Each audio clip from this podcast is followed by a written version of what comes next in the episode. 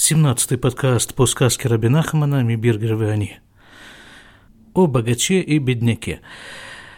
Я не буду пересказывать в 17-й раз краткое содержание всей сказки, скажу только, что мы с вами расстались и оставили наших героев в такой ситуации. Основные герои сказки – это принцесса, точнее, дочка императора, бывшего бедняка, и ее, собственно, жених, ее суженый, ее, этот самый сын бывшего Бюргера, богача. Они встретились вдали от всего, встретились после долгой разлуки, они не виделись с самого детства. Встретились где-то там, на каком-то практически необитаемом даже не острове, а в оазисе, в пустыне. Встретились и не узнали друг друга. Об этом самом неузнавании мы говорили в прошлый раз, потому что написано у Рабби Нахмана: он оброс волосами, а она была одета в мужскую одежду. Об этом, обо всем мы достаточно подробно говорили в прошлый раз, а сейчас продолжим. Нужно только вкратце упомянуть о том, как они попали вот в это место, именно вот в это место. Он туда попал очень просто. Его приговорили на минуточку к смертной казни, ему удалось сбежать. И вот он там поплыл, сбежал, поплыл на корабле, корабль разбился возле какого-то пустынного берега, он выбрался на берег и вот постепенно добрел до вот этого оазиса. Там и осел.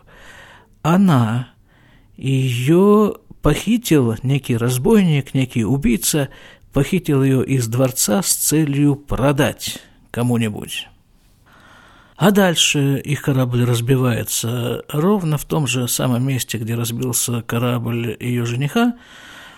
Они выбираются на берег, разбойника там постепенно сжирают дикие звери, скорее всего, так написано у Рабби Нахмана. А она постепенно добирается вот туда же, вот до пустыни, в которой и находится ее жених. И не узнали друг друга. А во дворце, в императорском дворце, тем временем события совершенно жуткие, там скандал в императорском семействе, потому что жена императора, бывшего бедняка, а она же бывшая беднячка, она его обвиняет во всем, что вот из-за его черствости мы потеряли и нашего жениха, и нашу дочку. Он ей там тоже как-то слабо перечит, а потом в конце концов решает: да зачем мне нужно все это слушать? Собирает суд, и судебным решением она приговаривается к ссылке, вот ее, эту самую жену императора, и высылают дальше. «Ахар кахая кейсар шолеах лемельхама». А после этого император отправляет на войну, как бы императору по статусу положено вести военные действия. Ну, чтобы удержать завоеванное, чтобы прихватить новые земли. Речь, конечно, идет о духовной работе. Вот забрался куда-то, чуть-чуть на какие-то миллиметры, доли миллиметра приподнялся в духовном плане, но и надо удержаться, как минимум. Вот, император посылает на войну. Дальше, а как помнят те, кто слушает эту сказку достаточно давно, император был очень удачлив, вот он из бедняков добрался до императоров вот таким вот образом, кроме всего прочего. Он успешно вел войны, побеждал. Вот он очередной раз отправляется на войну, ведет войну. «Вело а я мацлех», и он не победил. Гевальт. «Ва я толе адавар бейзе адмирал». А почему он не победил-то? Ну, и тут же, видимо, совершенно автоматически он обвиняет какого-то из генералов в том, что вот они не победили. Ну, мы уже говорили как-то, что вот этот вот император, бывший бедняк, а что такое бедняк, как говорят мудрецы, нет бедности, кроме как бедность, скудость ума. Так вот, на уровне вот этой его скудости ума Император и остался, даже будучи императором и проживая в императорском дворце, видимо, нося соответствующие одежды. Вот с этим у него, с духовными качествами, с нравственными качествами у него как бы не очень. Бедняк он в этом отношении. Но это совершенно не мешает ни ему, ни кому другому быть императором. Ну, а как ведет себя в случае неудачи человек, скудный умом? Да вот именно так, находит виноватого. Это, поверьте мне, это сделать очень несложно. И вина, и виноватые всегда находятся в избытке. Тут в этой ситуации главное что? Главное, чтобы ни в коем случае не обвинить себя. Вот этот вот обвиняющий перст не закрутить вот неким таким подобием фиги, чтобы он не указал на тебя лично. Вот он виноват, он и вот этот вот тоже, вот все они виноваты в том, что я сделал гадость. Так вот, он обвинил какого-то генерала Шубешвили, Шеасита, Ках, Алядезе и Бадата Амельхама. Вот ты, говорит, генерал, ты вот так вот построил бой, видимо, и там так-то себя повел, и вот из-за тебя мы и проиграли войну. Вышеляхото, значит, куда этого генерала? А туда же, вот туда, в ссылку, там есть такое, место такое, да? Вот как на компьютере есть вот эта корзинка для выбрасывания всякого мусора, вот там, видимо, есть у него некая такая корзинка для генералов и для жен строптивых. В ссылку. Ахарках шалях о для Мельхама, а потом он еще раз отправил на войну в Илюицлиях и опять не преуспел. Вышелях от едниралин, айну паршикт, наидыш, видимо, это значит генералы. Он отправил еще генералов в Хейн, шелях кама, едниралин, и вот так вот несколько генералов он отправил в ссылку. Ну, проигрывают войны эти генералы. Что с ними делать? В ссылку. «Вераубне медина шеосе дворим зарим». И увидели подданные этого государства, что он делает какие-то странные вещи. Подданные государства-то были довольно продвинутые, видимо. Часто происходит наоборот. Как-то большинство подданных, они довольно исправно голосуют за императора, очередного императора. А эти вот как-то решили, что нет, что-то он не то делает. Битхиля шеляха кейсарит. Вот смотрите, говорит, что он делает, эти подданные говорят. Сначала он сослал императоршу, ахарка хеднирален, а потом генералов, «В Ишеву Ацман», и вот они, эти подданные, призадумались, «Эвшар лефех», и решили, что, а можно ведь и наоборот. «Алишлох ахара кейсарит», послать, вернуть эту императоршу, «В отой шальху», а вот его как раз сослать, императора. «В кейсарит тенегэка медина», и императорша будет править империей, государством. «В эхенасу» так и сделали. А между прочим, мы тоже об этом уже говорили, правда, уже давно, что... Но мы сказали, что сын Бюргера – это Машиах, Мессия. Мы говорили, что дочь императора, вот та, которая сейчас вот там с сыном Бюргера находится в оазисе, переодетая в мужскую одежду – это Шхина. Шхина – это проявление божественного присутствия в этом мире.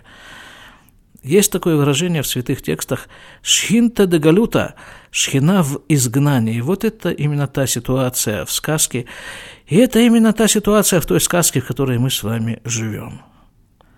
Божественное присутствие в этом мире переодето в какие-то одежды, делающие его неузнаваемым для нас. А императорша, которую вот сейчас собираются вернуть из ссылки, это прообраз простого народа, простого, самого простого народа, который, в общем-то, по большому счету обмануть сложно, на то он и простой. Очередному обманщику нечем, не за что уцепить простого человека, чтобы его обмануть, объегорить. Вот это императорша. И вот это простой народ. Так они и сделали. Вышельху – это кейсар, и сослали императора. Вышиву – это кейсарит, и вернули императоршу. Вги нага Амедина, и она управляла государством. Понимаете, вот эти все навороты, и все эти обманы, и все эти, не знаю, как их назвать-то, выпендривания, что ли, еще там вот много всяких названий у этого явления, но они работают на какое-то не очень продолжительное время. А потом это все это сооружение, вся эта структура лопается, как воздушный шарик. Или как, скажем, Советский Союз после 70 лет существования и обмана. Вопрос только, кто или что займет место вот этого лопнувшего.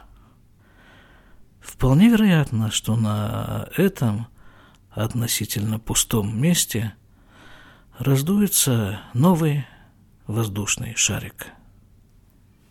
Еще на некоторое время. Вакисарит шельхатехев лягзир это биргер и мишто абергерин. Вихниса ото бапалатин шела. И первое, что делает императрица, вернувшись, она возвращает биргера, этого богача. Там была очередная история, когда, опять же, кознями императора, бывшего бедняка, Бюргер, один из основных героев этого рассказа, богач, бывший богач, он был разорен. А императрица была ему очень обязана, он ее спас в свое время. И она поклялась в процессе вот того самого спасения, что самое лучшее, что только у нее будет в жизни, она поделится этим со своим спасителем. С Бюргером, с богачом. А богач, как вы уже понимаете, это явление, это состояние души человека, противоположное скудости ума. Или, как говорят еврейские мудрецы, «Эйн ашир эла бадат» – «нет богатого, кроме как богатого умом», так что ли можно примерно перевести.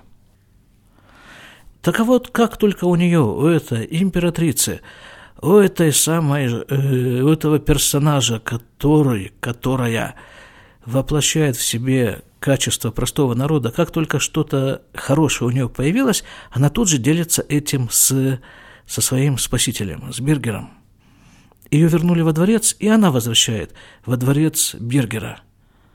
Вихниса оттоба палатиншеля, и она его поселила в своем дворце вместе с его женой. «Векисар шаяни шлях, амату векеш мя мулехимуто, шенихуху». А император, когда его сослали, он взмолился перед теми людьми, которые сопровождали его в ссылку, чтобы отпустили его. Эта история так зеркально в какой-то степени повторяет то, что происходило с сыном Бюргера, вот с тем парнишкой, который сейчас сидит там в оазисе. И не подозревает, что вот тот вот паренек, который к нему случайно попал, это и есть его невеста. С ним тоже происходила подобная ситуация. По приказу вот этого же самого императора его приговорили к смертной казни, и там усилиями императрице ему удалось спастись, сбежать, и вот сейчас вот то же самое пытается проделать сам император. В той яме, которую он вырыл для другого, он там сейчас оказался. Ну, такие законы существования этого мира. Сделал кому-то гадость, теперь сам должен от этого отпробовать. «Ки афальпихен аити кейсар шляхем» – это продолжает он упрашивать своих конвойных, скажем так. «Несмотря на все, я ведь все-таки был вам императором. Бывадай шеасити ляхем-то вот, наверняка хоть что-нибудь хорошее, да я вам сделал. А та хануни набазот, вы они хоть и лелех». А теперь, ну, пожалуйста, пощадите меня и дайте мне просто уйти. Потому что, наверняка же я не вернусь в это государство, посудите сами. И вам нечего опасаться, что вдруг узнают, что вы мне дали уйти. Это я уже так, вот от себя добавляю. Нечего опасаться, вот, нечего, отпустите. В общем, хлопцы, отпустите меня, ради Бога. «Они холи вэлэх вэе альколь паним ховши ямэйхая шееш ли лихьёт». «Да отпустите, — говорит, — вы меня, ребята, и, по крайней мере, остаток своих дней я проведу свободным человеком». Ну, разве можно не откликнуться на такие просьбы? Ведь эти самые ребята-то конвойные, видимо, тоже из простого народа попались. «Вы не хоту» и отпустили его. «Вая олех, вы олех», и он шел, и шел. «Бен ках, у бен ках, а в рука машаним». Между тем прошло несколько лет. «Вая олех, вы олех, а кейсар ува элаям». И шел, и шел, и шел император, и дошел до моря. Как-то все рано или поздно доходят до моря, проходят, проплывают через море. Море, это тоже мы как-то говорили, что такое море, чем оно отличается от суши. Ведь море вообще, вода, это непривычная для человека среда обитания. Человек максимум может жить возле моря. И для того, чтобы ему в море хоть как-то существовать, ему нужно прихватить с собой туда кусочек суши в виде лодки, в виде корабля. Что-нибудь такое, на чем можно стоять, на что можно опереться. И тем не менее, неизбежно каждый проходит в своей жизни такие периоды, которые сравнимы с плаванием по морю, когда вот есть у него под ногами что-то качающееся, какое-то суденышко, хоть что-то такое, что еще выдерживает, хоть в какой-то степени играет роль опоры, роль суши или роль чего-то твердого, а вокруг вода. В конце концов, именно в такой ситуации побывал Ноах, да, в русском варианте это Ной, Ноев ковчег, да? Вот это было именно так. И поскольку он, его семья, это были единственные люди на земле, и все они находились вот на этом ковчеге посреди, без совершенно и в самом прямом смысле бескрайней воды, то все мы являемся детьми Ноаха. И, наверное, в каждом из нас жива еще на каких-то там извилинах генов, жива вот эта вот память о том путешествии на ковчеге. В каком-то смысле мы все там были.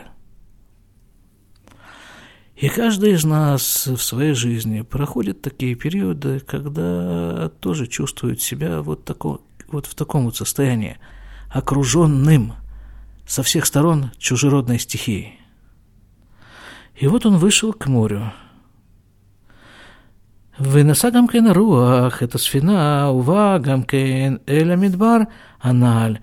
И там он сел на корабль, и дальше произошла та же самая история. В определенном месте сказки, и в определенном месте географическом поднимается буря, разбивает корабль в щепки, и случается это, конечно же, вот в том самом месте, где разбились два предыдущие корабля возле вот того самого пустынного берега. «Ачебаля маком шиюшвим шам элю ашнай маналь». היינו הבחור בן הבירגר וביתו היפתור שלבושה בגדי זכר כנ"ל. И самым естественным, самым, что ни на есть естественным, значительно больше естественным, чем просто природные какие-то законы, образом этот вот наш император и попадает ровно в тот же самый оазис, в котором живут его дочь и ее жених.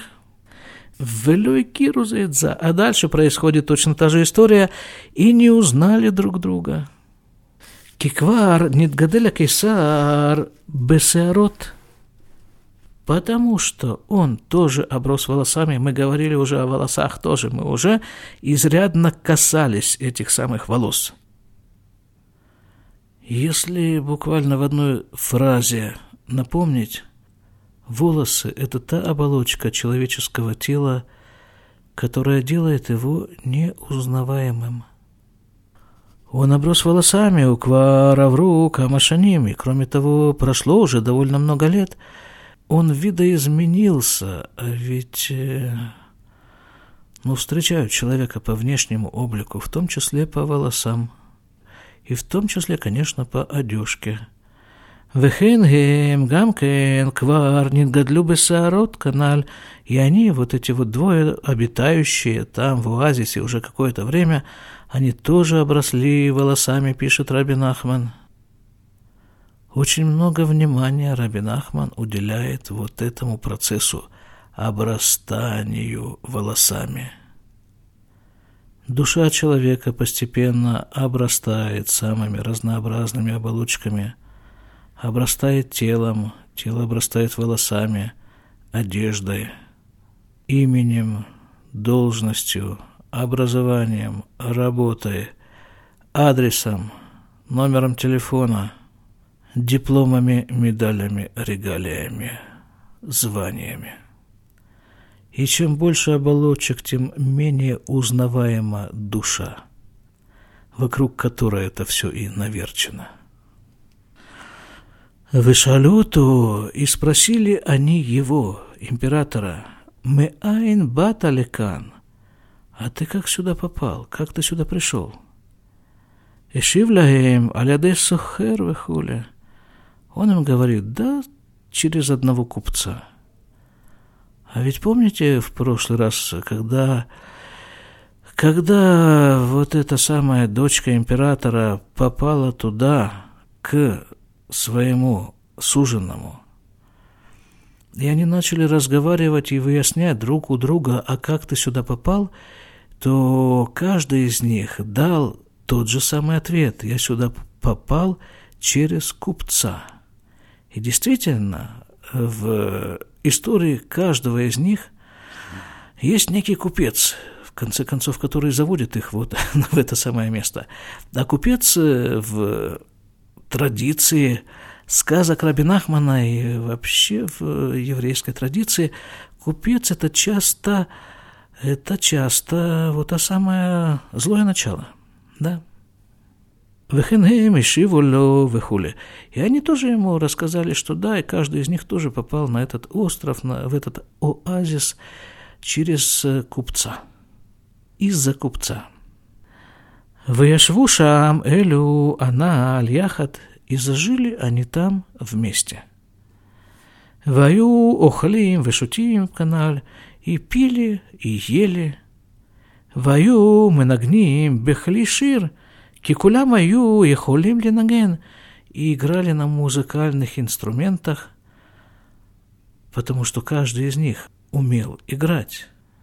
Было написано, что сын Бюргера, он там подстреливал время от времени, у него был лук, и он подстреливал каких-то животных, мясо в пищу, а из жил этих животных он делал музыкальные инструменты. То есть музыка у них там в оазисе звучит. «Кизек и сарвы хэнгем, ехлю гамкен линаген каналь». Вот такое вот объяснение у Рабби Нахмана. Дальше идет, что они все умели играть на музыкальных инструментах, потому что он император.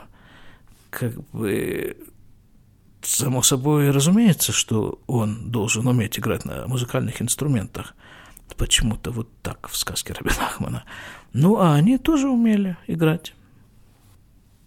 Как-то уже так прозвучало когда-то несколько наших аудиовстреч, так их назовем назад, что история зашла в тупик. Вот это вот наша сказочная история. Не исключено, что и та история, в которой мы проживаем все вместе, и каждый из нас тоже находится в не самом таком, не на дистанции, так скажем, не на трассе. Тупик. И перед тем, как с вами попрощаться, я скажу, что чуть-чуть забегу вперед, что мы на самом-то деле очень близки к той точке, с которой начинается выход из этого глобального тупика. Буквально в нескольких следующих фразах, которые мы с Божьей помощью и разберем в следующий раз. Всего вам хорошего. Действительно хорошего. До свидания.